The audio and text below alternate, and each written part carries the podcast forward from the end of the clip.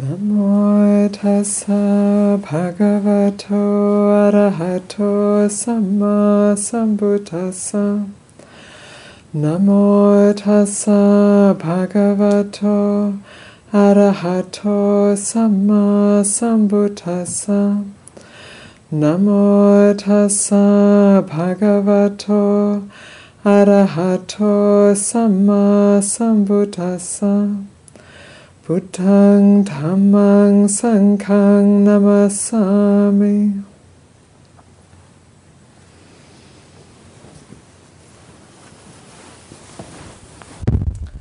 So tonight is December 31st, 2014, 8:40 p.m.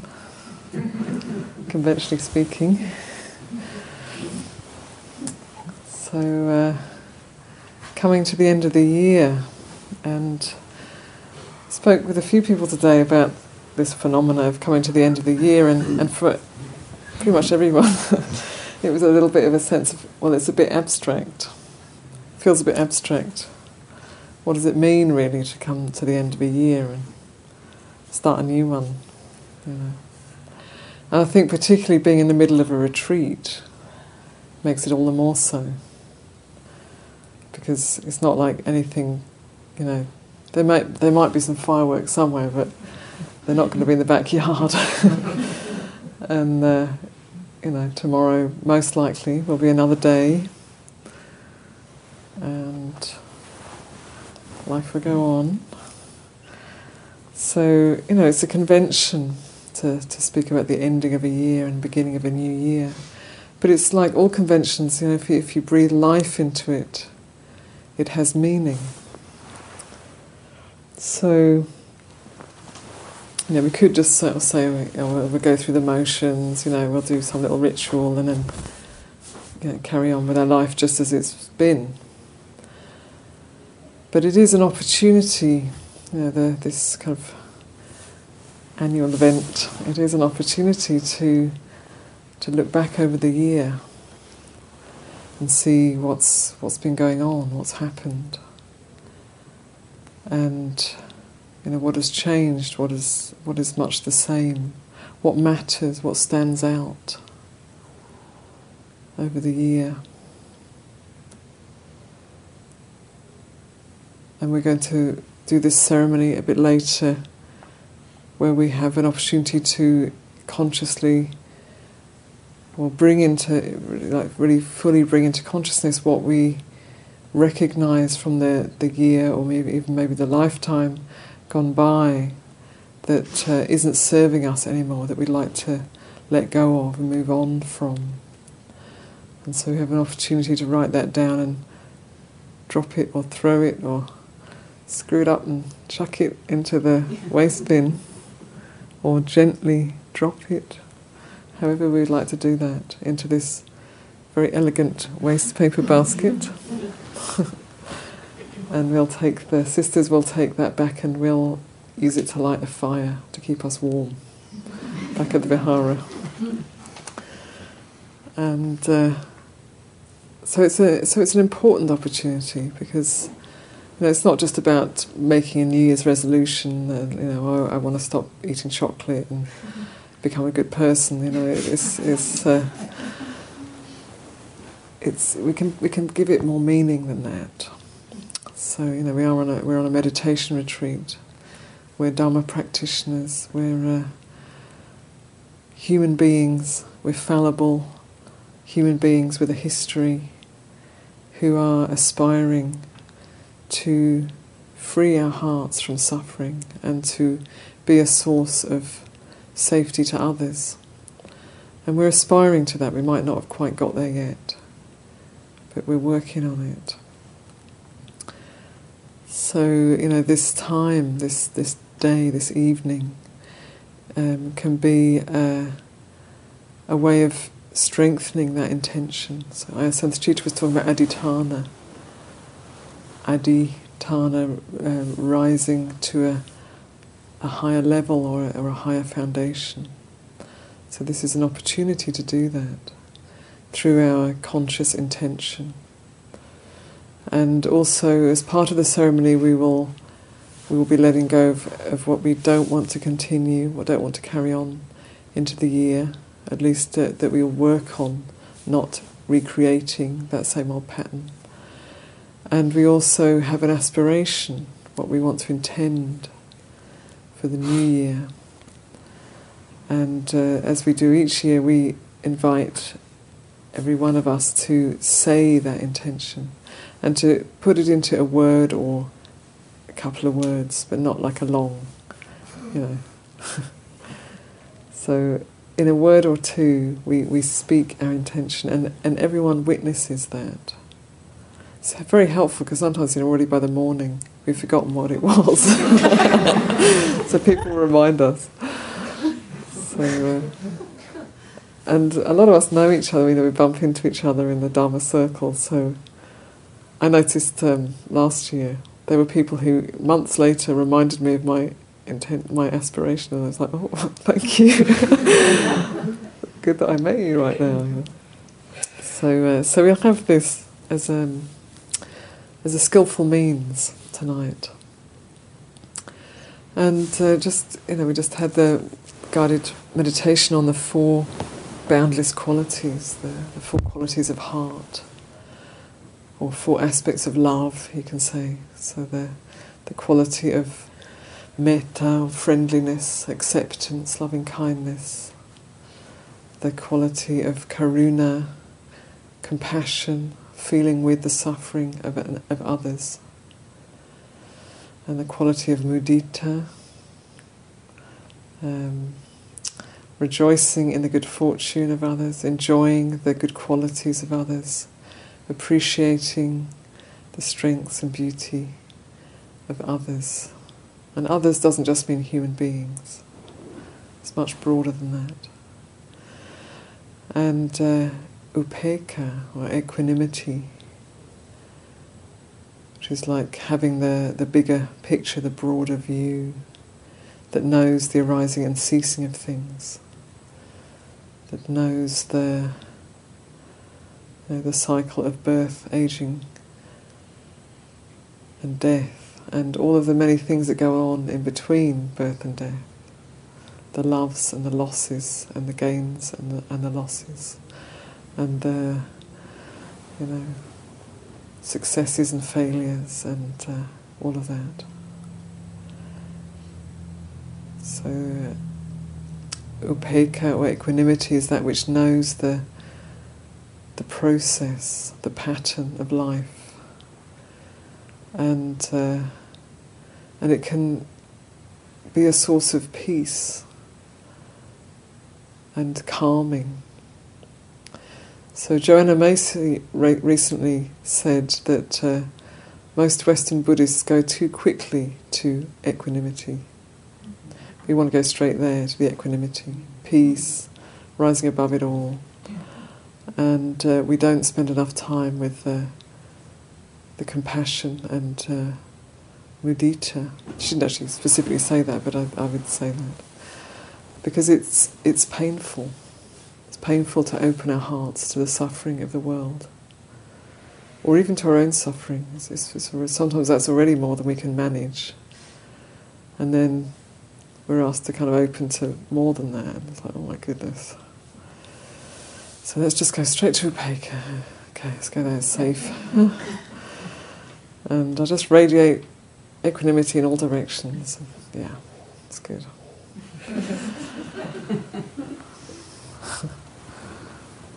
But uh, the Buddha gave all four, all four as a kind of, uh, they all belong together. They're all different aspects of of the awakened mind and the compassionate heart, or the, the heart that responds to this process of, of life that we're in. So, uh, just reflecting on, you know, just in our little Aloka Vihara world, little world of Aloka Vihara this last year has been quite uh, quite a lot of big things have happened. So after four and a half years of living in San Francisco, in search of a forest with, with our lovely one tree outside the house on the street. Uh, we uh, we found this beautiful forest with a house and a dormitory that's for a good guest house and a nice big parking lot and friendly neighbours. And we moved from the city to the country uh, with the idea that we'd, you know, maybe rent it for a couple of years and then look for somewhere that we would buy. And then, uh, so that's what we did, with a lot of help from our friends. Moved up there. And then uh, Ayya Jayati, who's, uh, who's been a nun quite a long time actually already, asked to take full ordination. And so, you know, not long after moving up there, we started to think about having an ordination and a ceremony, and, um, and Julie and I did most of the, the main kind of bulk of the organising. It was kind of fun. it was a journey, and uh, this beautiful event happened. Uh, about a hundred people came together from all over the place. I feel moved just thinking about it actually. From many places. And uh, as far away as Canada and San Diego, and then friends from the Bay Area and from Sacramento, Placerville, Folsom. And monks came from uh, Santa Clara and Sacramento. And those monks were from many countries. So there were monks from Sri Lanka, from Nepal, and from Laos. Laos came to support this ordination, the going forth of one woman into the holy life or the renunciant life. And so, uh, and this happened on our kind of in our backyard, so to speak. It's not really a yard; it's a beautiful big meadow. So this ordination happened. And before the ordination, uh, the, the bhikkhunis from uh, in, in Santa Rosa and, and Jenner came up to help us make a sima. So there's a particular boundary that has to be made formally before an ordination can happen. And just a few, not very long ago, just a few years ago, this you know, it wasn't possible to do this in America because there weren't enough fully ordained nuns to get together to actually make them. You have to have f- uh, five. So people were going to Sri Lanka to ordain because there weren't enough in this country to do it. It wasn't very long ago. So anyway, that happened before the ordination, and this beautiful coming together, and uh, and then you know parting, as happens, and then there we were, three bhikkhunis and Aloka Vihara. and uh, somehow that I felt that process, that that that coming together, that uh, celebration and honouring and uh, commitment, it gave a kind of blessing to the land. I had the feeling like it was like a, a blessing and uh, and a, a, kind of connecting more deeply with that, with that particular place as as nuns. And uh, very soon, well, already the uh, the owner of that land had the our landlord had put this house up for sale. So that was a little bit sooner than we'd anticipated. So we were renting a place with and going past for sale signs every day, and uh, and, and a little while after that ordination, Sister Jayati's ordination, it became clear to us that we should stay there. And, uh, and Saranaloka supported that, and, uh, right now in the process of purchasing that property. So since May, you know, in the beginning of May, we were living in a rented house in San Francisco, and now, amazingly, all being well, it's not through yet. We have a few little awkward things, but all being well, um, soon that will be like the permanent, so-called permanent um, residents of Aloka Vihara. That's kind of amazing, just in this year. And then, um, you know, we're nuns, so we're not like watching the news all the time and up on current affairs or anything, but there have been certain things that have stood out this year for me in this country. And uh, just for myself, recognizing like been here five years now, and I don't feel like a visitor anymore. You know, I feel like I'm part of this country, and and the karma of this country is is part of me, and I'm part of it. You know, I'm not just this kind of separate person who's visiting from England, and there's an integration. And uh, so earlier this year, Ayya Santacitta went to uh, the, the huge climate rally, and, and Lisa, and I don't know who else, if there's anyone else here. Claire. Claire, yeah, yeah, Claire. We're at the, the climate rally in New York. A huge number of a huge turnout of people to 400,000. 400,000, thank you. 400,000 people turning out to say, wake up, you know. This is something we have to pay attention to. We are destroying the earth on which we live. You know, we cannot carry on like this. And uh, and in many countries and also other other cities, other cities in the U.S. and other countries in the world, people came out and demonstrated on the streets to say enough is enough. You know, it's time to wake up now. So this, to me, is it was a very momentous happening in this year. And even though change is slow, and old habits die hard, I feel there is a, a, a gradual shift happening. And if it doesn't happen, you know, we, we we're in serious trouble. So even if it does, we might be in serious trouble. But if it doesn't, we're surely in serious trouble. So it's it's wonderful that people are, are getting out there on the streets and saying, "Wake up, wake up." So uh, I think, uh, in terms of this country, the fact that there was such a big response, this is a, a really important um, um, kind of marker this year. And not that it's just like this year and then next year we'll do something else, but like that, that, that we keep on helping people to see and to turn towards the reality of uh, the effects of our actions on this planet Earth. So, the effects of greed and uh, yeah, greed, everything. Yeah, a lot of it is, is stemmed through greed. And uh, you know, I said she'd also mentioned the other day about, or maybe today, I'm not sure, about um, yesterday. You know, the the level of comfort that is expected in this country. Uh, it is, it is I've, I've, been here a while now, so kind of getting used to it. just moved to it. Our house is actually quite comfortable, but um, but I'm aware that you know this it has repercussions. So if, if everybody in the world lives at the same level of comfort, it's you know it's curtains, as they say. For all of us, it's so maybe that's British it's uh, you know we're, we're in, it's, it's unsustainable. It cannot be done.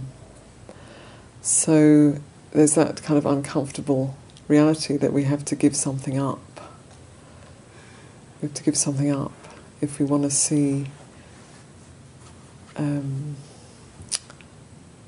well, if, if we ha- if we have care really for this earth and for the way it's treated, so it's you know there's there's care for our children, grandchildren. There's care for the, the many species that are being uh, destroyed through uh, cutting down, clear cutting forests and levelling mountain tops and uh, damming rivers and all of that. There's a huge number of species every year that are, that are ending and it, and it's normal that that happens to some degree in nature. That that is what happens. Nature is creative, and uh, you know some species die out, some evolve, and that's the way it's always been. But the rate at which it's happening is unprecedented. So, you know, when we look at that, we see the preciousness of this, of this earth that we live on, that we're part of, and what we're doing to it. You know, to take that in and let that be an incentive for change. So we appreciate here in, in uh, IRC the you know, the notes notices on the bathrooms and so on about water. It's very nice to see that. And and here it's very practical. There's a well. It's shared with other people. Other people are probably not overjoyed that there's you know hundreds of people going through this retreat centre using the water. So you know it's like it's partly enabling relations, and it's also like it's a necessity. And much of the time we we don't. You know, many places we're not aware of that turn on the faucet, the water comes out. And uh, it's convenient. And it's nice to have a long shower. And I like a bath and whatever, you know. We don't, uh, we don't think about the, that it's actually a limited resource. And then it rains for a few days, and we say, oh, everything's fine, it's rained now. so you have three years of drought, and you have like 10 days of rain, and, and we think everything's okay. It doesn't quite work like that. So, uh, speaking about you know thoughts of renunciation, so it needs to go further than thought. Thoughts of renunciation and the practice of renunciation, also. And it's not uh, out of poverty or or um, meagerness, but out of it can be it can be if we put our hearts in the right place out of out of love out of care, out of concern, out of respect for this earth, for the many beings who live on this earth. So we give something up. This is the this is this is how renunciation is. We give something up because we know that in giving it up we receive something greater. So as nuns, you know, we give up a lot of things. We give up a lot and yet what we receive is, is incredible, you know, to be able to live as part of a community, a spiritual community, a Dharma community is beautiful. and uh, it's not that we get what we want all the time, by any means, but uh, but what comes comes through generosity, comes through faith, comes through care, and that's incredible to live in that way. So in renunci- when we renounce, we give something up because we know that we can receive something greater. So in renouncing, uh, you know, having an endless stream of hot water, we, uh, if we connect with where that comes from, then we can see like well, we're giving that up, that personal pleasure, in order to allow rivers and lakes to be a source of life for many beings. So there's a, there's a joy in that, and there's a sense of connection, interconnection in that.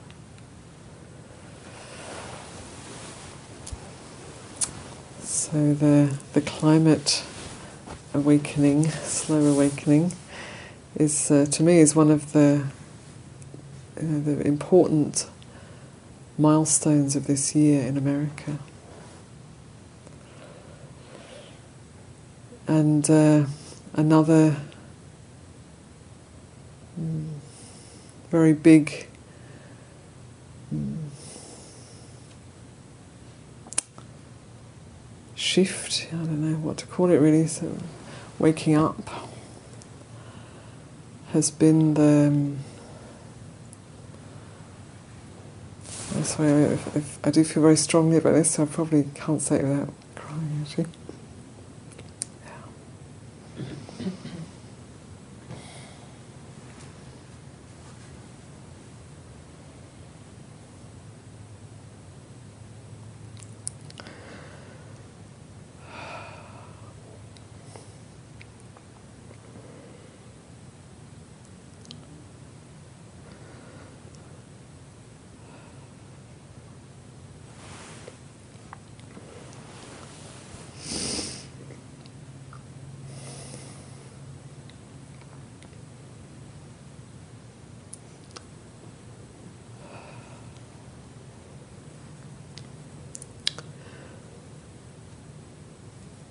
has been the coming to light of the depth of, of racism in America. It's very, very strong. And it's something, sorry, it's something that I noticed when I first moved here. It kind of struck me. Um, not as something that I'm not familiar with, you know, because racism in, in Britain too. But uh, it was there was a particular quality that was that was something that kind of um, surprised me, I suppose, when I when I first moved into San Francisco, just in our just on our street, you know, just things I would notice, and, and uh, so I started to to to look things up online. Actually, didn't have a didn't have a laptop until I came to America, so it's like a whole other part of life now. I can look things up. And uh, found different information on YouTube and, and different um, different examples of, of how that is is kind of in the culture, how that manifests, and uh, and then earlier this year, as everybody knows, the the um, the shooting of uh, Michael Brown in, in Ferguson, Missouri, was like a catalyst for this to come into consciousness more fully. And uh, so when while this while this was happening, I was uh, you know following that particular story, and uh, during that same time, I found so many uh, occasions, even physically near that where that happened and, and in time wise near where that happened, where other African American men were being shot in the streets for no good reason. And uh,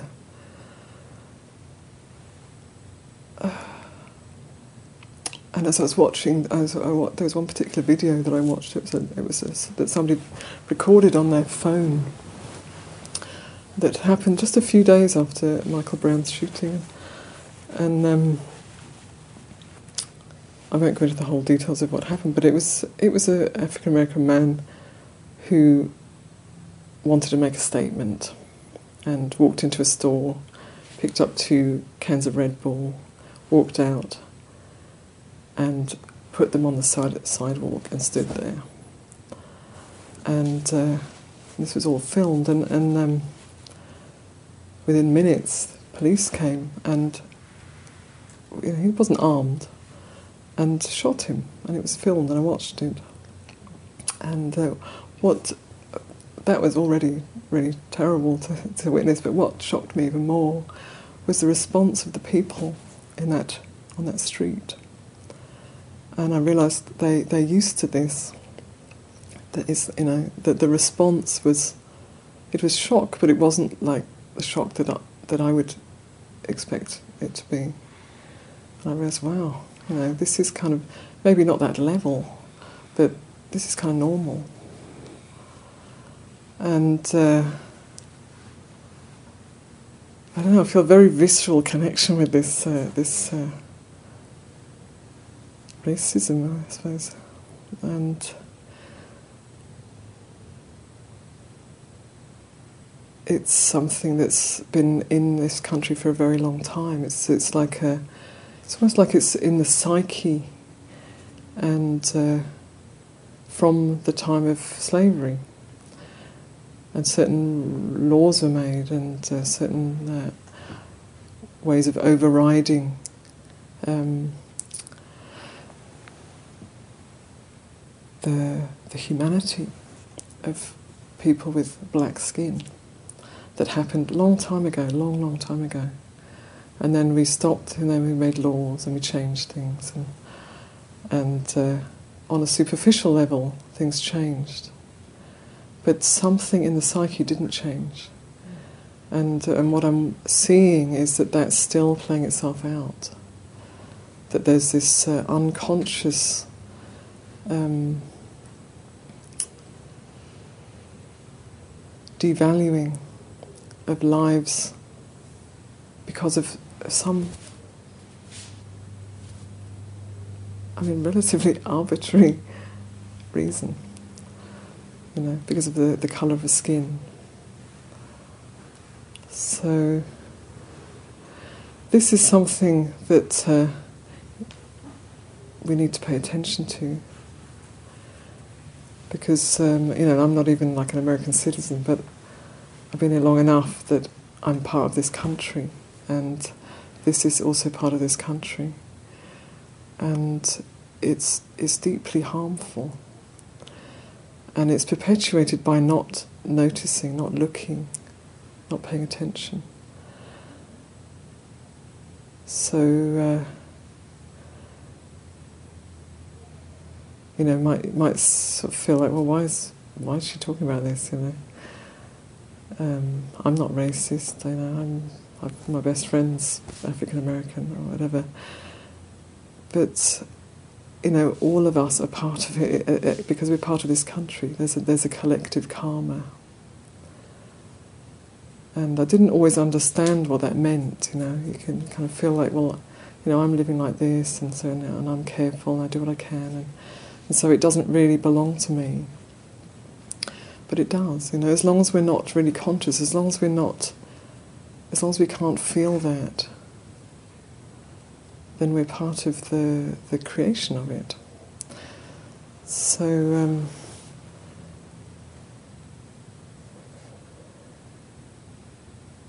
so this is a, an important happening in this country this year that that exploded into consciousness. And uh, I think there, like, was one day when uh, when 170 cities across the country where you know people came out on the streets and stopped the traffic to say, "This is going on. This is happening, and it needs to change."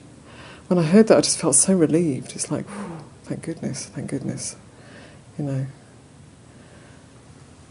because there are, you know, within this this country which has such really beautiful ideals, and uh, you know, well, it's like everywhere is mixed. You know, there's a lot of good and a lot of not so good, but within this country there is this deep unconscious that is playing out and is, is harming people, S- seriously harming, and uh, so not quite sure where to take it, except that you know this needs to be taken. We need to be able to let our hearts feel that. So, um, actually, the last time I and Santacitta were here in this room, um, this this this subject, we were we were at a teachers' retreat here in this room, and and this came up. You know, the the um, the unspoken racism that, that is that is sort of everywhere, and it, and uh, and the um, you know the vipassana movement and how it is. You know, look at we look around, and it is predominantly white middle class movement. It is predominantly that way, and and, uh, and I think it's changing. It's broadening out, but uh, it's easy to just stay in that place. You know, it's just me and my practice, and I do good things, and I'm going to work on this particular aspect of my personality, and and that can be that's valuable. I don't want to diminish that, but we are not separate beings. We are totally interconnected. We we are influencing each other all the time. We are part of each other.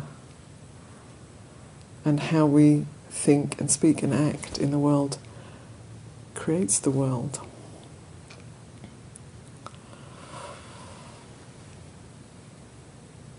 So uh, I just feel it's really important to, to bring that into the the room because I feel it's an important part of of uh, of this year in the USA. And if we make it conscious then we can be part of the transformation. of that.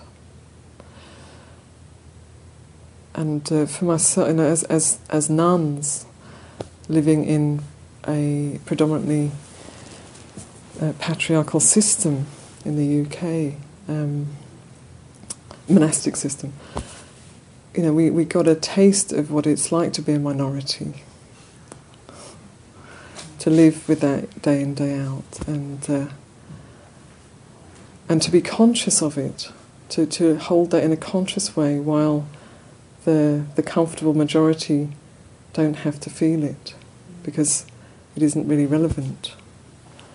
And then if it's brought up, it's an inconvenience, and please stop talking about that because we don't want to hear that. You're, you're rocking the boat. Everything's all right, everything's good, and just uh, toe the party line. And so uh, that's what happens. It's not. Uh, it's, in some ways, it's not even personal. It's like a paradigm that happens. It's a structure that, that, that falls into place. And there are those with privilege and those in a subordinate position. And it gets stuck like that. And the truth is, you know, we're all we, we, move around. You know, sometimes we're in one and sometimes we're in another, depending on the context. But uh, that that paradigm, if it's held in an unconscious way, is deeply, deeply harmful. So. Um, So for those, so what happens is those who are in a minority position, they have to hold like 99% of that burden. And the people who are in the kind of more privileged situation maybe hold 1% or maybe 2% of that, you know, the, the discomfort of that.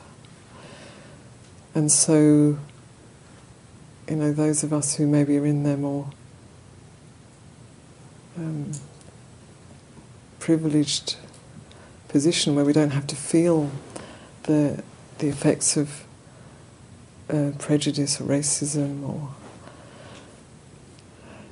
know, every every day. Um, our our work, I feel, is to is to share some of the, the, the burden of that, to consciously invite it, you know, not just to sort of say, oh yeah, you know, I went to some rally or something, but to actually to actually share the feeling. I'm not sure if I can really communicate this well. So, uh, like I was saying, you know, when when um, I'll just use the example of our monastic experience because that's my personal experience, so I can speak authentically from that. But you know, where you've got a, a group of people who are consciously holding an imbalance every day and who work with that feeling and grow strong through through working with that feeling. It's, it's not doesn't have to be a one doesn't have to be a victim actually in it. You can grow very strong. It can be an alchemy, but still there is this this kind of imbalance and and if it's if part of that is given back to the people who are wanting to keep that in place, usually what happens is they don't want it. It's painful. Don't want that. That's not mine, give it back. Hurts. Makes me feel guilty, makes me feel bad. I don't know what to do, I don't know how to change it, so I'm just going to give that back to you. Shut up. So I understand that. I understand how that happens. And I also understand how it is to be holding the other part of it. And uh, so in the path of awakening, we are not uh, we're not leaving those dark places onto somebody else. We're not leaving the the the the, um, the bits we don't really want to have to deal with. We're not kind of leaving that to somebody else so that we can be pure and holy and enlightened. But It doesn't work like that. We're taking it all in. We're taking it all in to our being we're having the courage to acknowledge that our actions, sometimes our actions unintentionally, through not through ignoring cause harm to others. And uh, if we uh, are really interested in awakening, then even though it's uncomfortable and it's maybe painful, difficult, and we don't quite know how to do it, we choose to pick that up and, you know, dirty our hands with it and see, acknowledge it as part of our doing, our being, our creation. So ultimately, none of us, we're none of us separate. We're all, we're all part of the same process. We all share the same breath. We're all made of the same elements. We all slough off skin every day. Those of you who are sweeping here, you'll see little piles of dust every day. That's skin and hair and bits of cotton off our clothes. So we're all doing that all the time. We're all going back to the earth all the time. We're all being nourished by water and food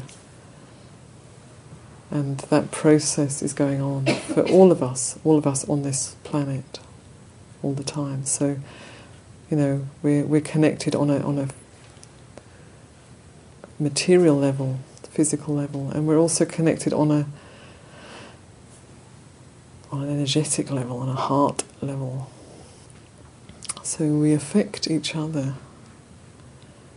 we we, we touch each other.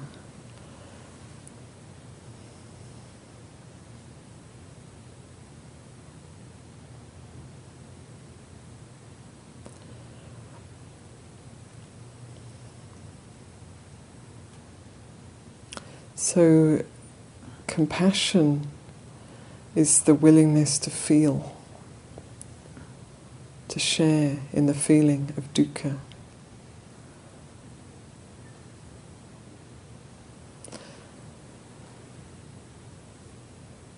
There's a sutta where the, the Buddha speaks about the, the Dharma is for one who feels and not for one who does not feel. I love that. Because feeling, you know, I'm a very sensitive kind of person, so there's a lot of feeling going on, and um, you know it can be pretty intense and can be quite unpleasant, um, and can certainly you know some of the motivation. I think in the early years of coming into monastic life was to be able to kind of get away from that, you know, just let me rise above that and not have to feel, not have to be a sensitive being. But actually, you know, the Dharma is for one who feels, not for one who does not feel.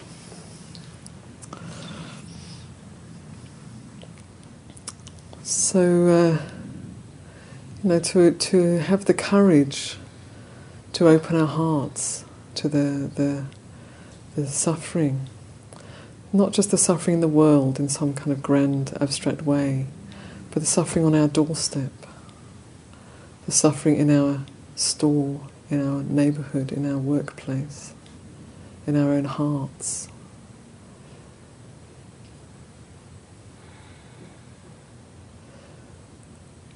And to be willing to go through that awkwardness of learning how to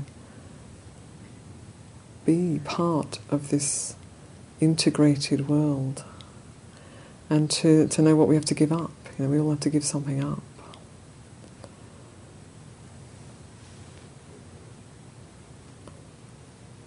So anyone in a position of privilege has to give something up. I remember when, when I first came to live in the US in 2009, and uh, Sister Meta and I were on a Thanksgiving retreat with with Ajahn Amaro, and it was at the time when this whole big explosion was going on about the position of nuns in the Sangha and how bad it was and all of this. And so we've kind of arrived in that kind of felt a bit like a war zone, to be honest. And uh, I remember this woman, I'm not sure if I know who it is, but I remember a woman sitting at the back of the room after a, a quite an intense, uh, Ajahn Amaro had, had opened up the, the room for discussion, and there was this quite intense, um, angry back and forth about what was going on.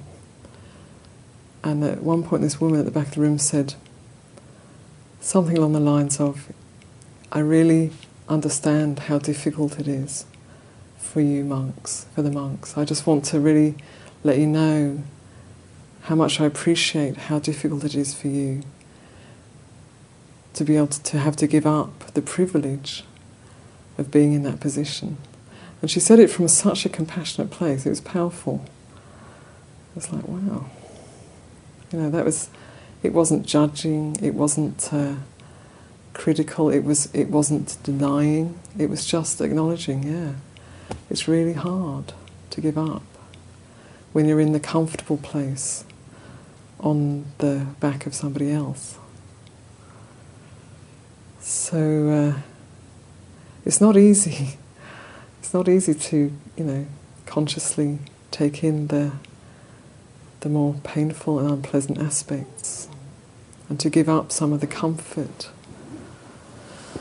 and uh, protection. It's not easy to do.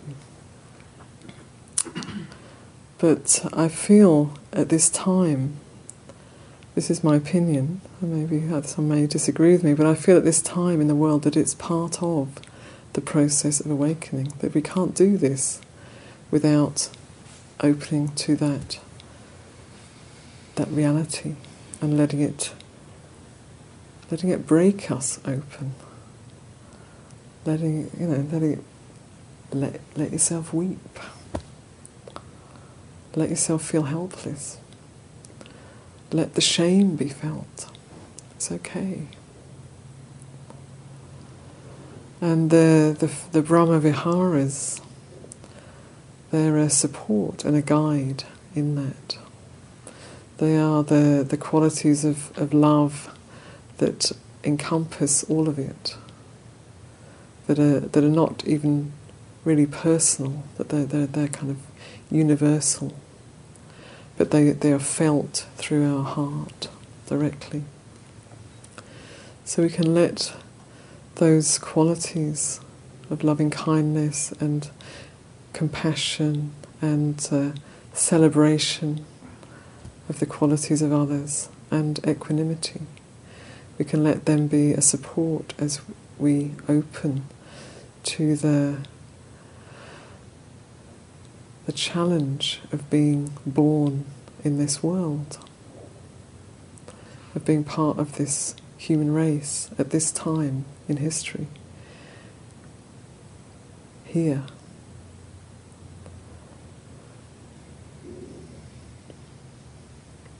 So we don't have to keep it all out, but uh, we need to bring in the, the skillful means to be able to open so that we're not kind of devastated and closed down and afraid or, or uh, self incriminating, but that, we that we draw on those reservoirs of metta, karuna, mudita, upekkha to open and meet the the reality of this troubled world.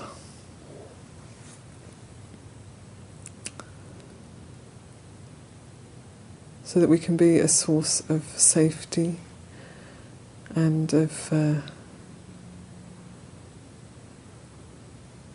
kindness. As much as we can. And we won't manage it every time, but we can work on it.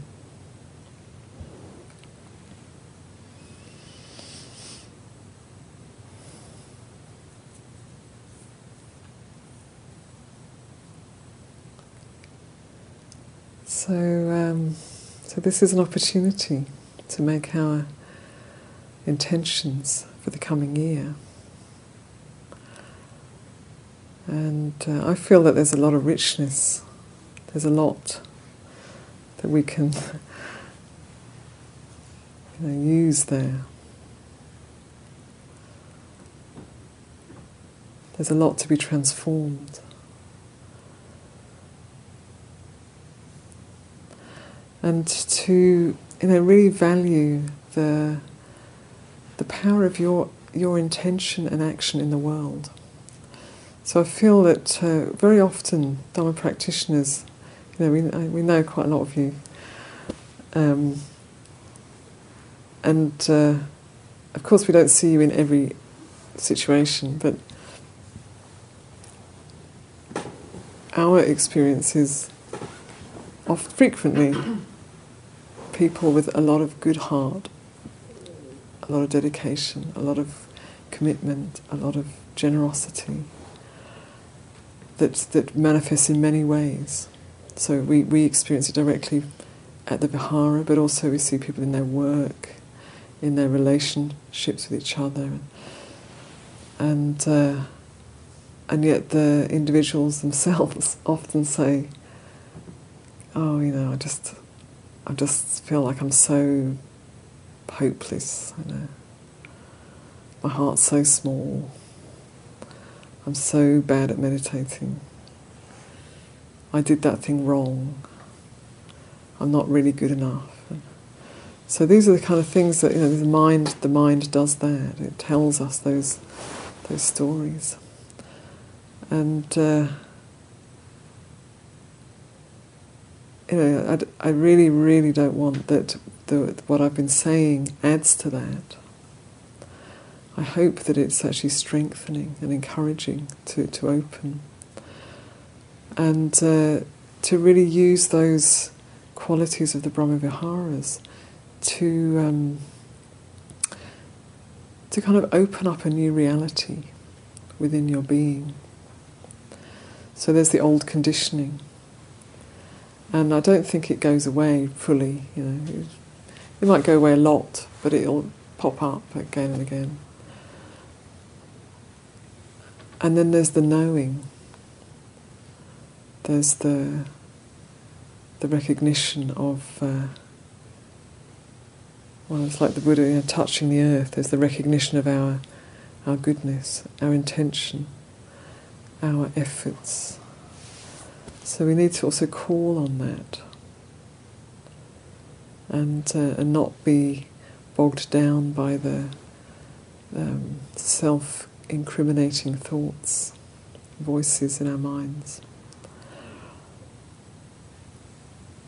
And, you know, each of us, you know, our, our aspiration is, it's not a small thing, you know, to make an aspiration in a setting like this that's witnessed by other people who have an aspiration to awaken.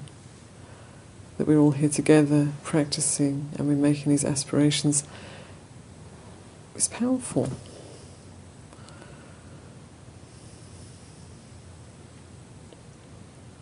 So, you know, our lives influence others. You know, what we do ripples out and touches other people. You know, we are not, in, we, we are completely insignificant and we are not insignificant. Both, both are true. So to value the, um, you know, the way that you use your life, and to let that valuing of your life gradually transform the, the parts that are closed down or are, harmful to yourself or others, or are afraid or withdrawn. So to let that. Uh, recognition of, of, of each of our potential, not just potential in the future, but potential potency, let's say, to, uh, to ripple out something of benefit in the world. We each, we're each doing it actually. So to just really acknowledge that and to let that, let that um, flow into your aspiration this year. So I'd like to offer that tonight. Samgamayam pamagataya sadhu karang Tatamase. Sadhu, sadhu, sadhu,